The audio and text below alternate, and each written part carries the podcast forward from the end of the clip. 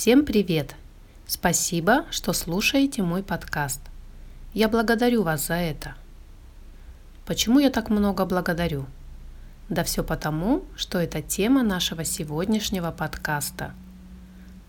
Кого мы обычно благодарим и за что? И как это можно сделать по-русски? Сегодня в выпуске будем выяснять. Итак, давай по-русски о благодарности.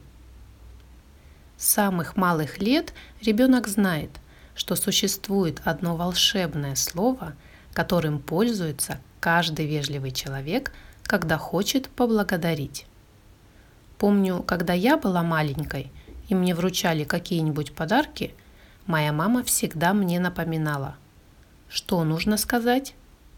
И я отвечала «Спасибо». Спасибо – это и есть то самое волшебное слово – которым мы пользуемся ежедневно, иногда даже не задумываясь о его значении. Откуда же произошло слово «спасибо»? Если заглянуть в историю, то можно увидеть, что сначала было словосочетание «спаси Бог». Со временем эти слова срослись, конечное «г» отпало, и таким вот нехитрым способом появилось слово «спасибо».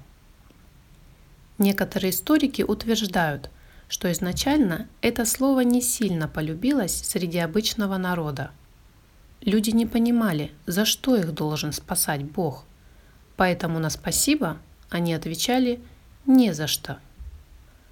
А староверы и по сей день избегают употребления этого слова.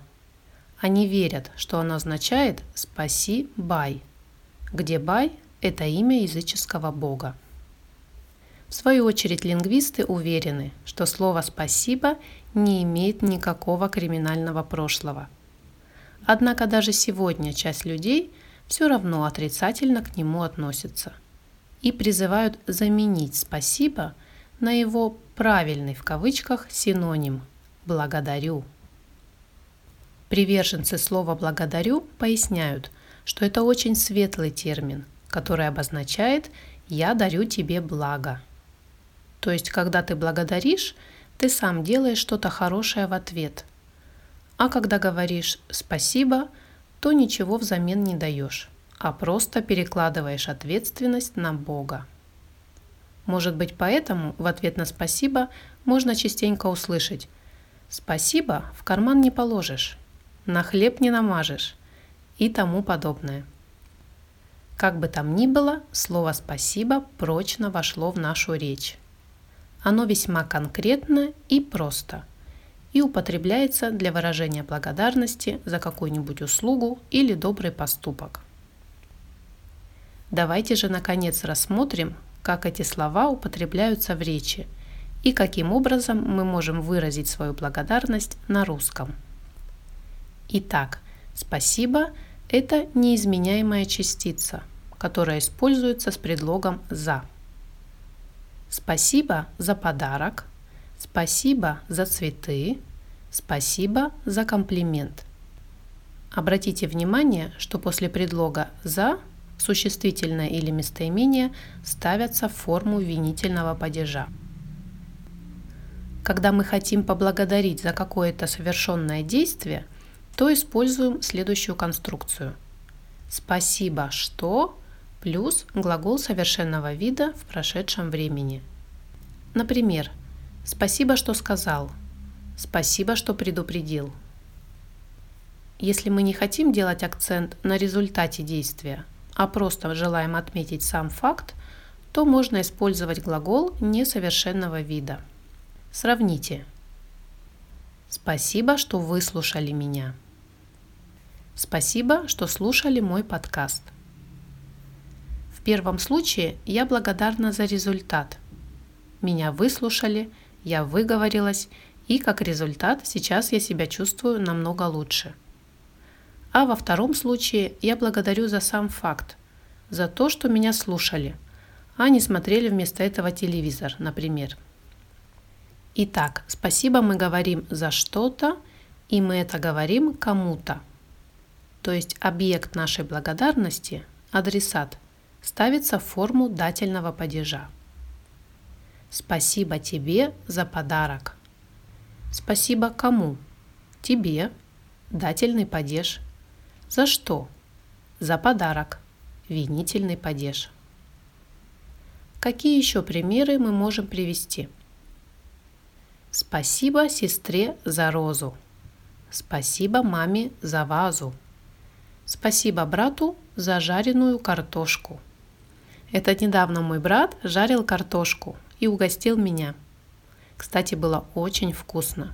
Спасибо ему за это. Переходим к слову «благодарю». Слово «благодарю», в отличие от «спасибо», изменяется. В неопределенной форме это глагол «благодарить». Изменяя его по лицам, мы получаем «я благодарю», «ты благодаришь», «он благодарит» и так далее. «Благодарю», так же как и «спасибо», употребляется с предлогом «за». «Благодарю за письмо», «благодарю за внимание» и прочее. Но, в отличие от слова «спасибо», благодарим мы кого-то, а не кому-то. То есть со словом «благодарю» мы используем винительный падеж в обоих случаях. Он благодарит сестру за подарок. Он благодарит кого? Сестру. Винительный падеж. За что? За подарок. Тоже винительный падеж. Итак, благодарим мы кого-то, а спасибо говорим кому-то. Друзья, а кого вы благодарите и за что? Говорят, что одна из самых мощных практик – это благодарность. Она помогает не только наполниться энергией, но и воплотить свои мечты в реальность. Ведь благодарим мы обычно за то, что уже произошло. А если мы это сделаем заранее – то Вселенная посчитает, что это уже свершилось, и быстренько подтянет нужное событие в нашу жизнь. В это можно верить, можно не верить, но это действительно работает. Хотите проверить? Напишите в комментариях к этому выпуску, за что и кого вы благодарите. И, конечно же, не забудьте про себя любимого. Вселенная, конечно, может помочь, но в итоге все планы и мечты мы воплощаем своими собственными руками.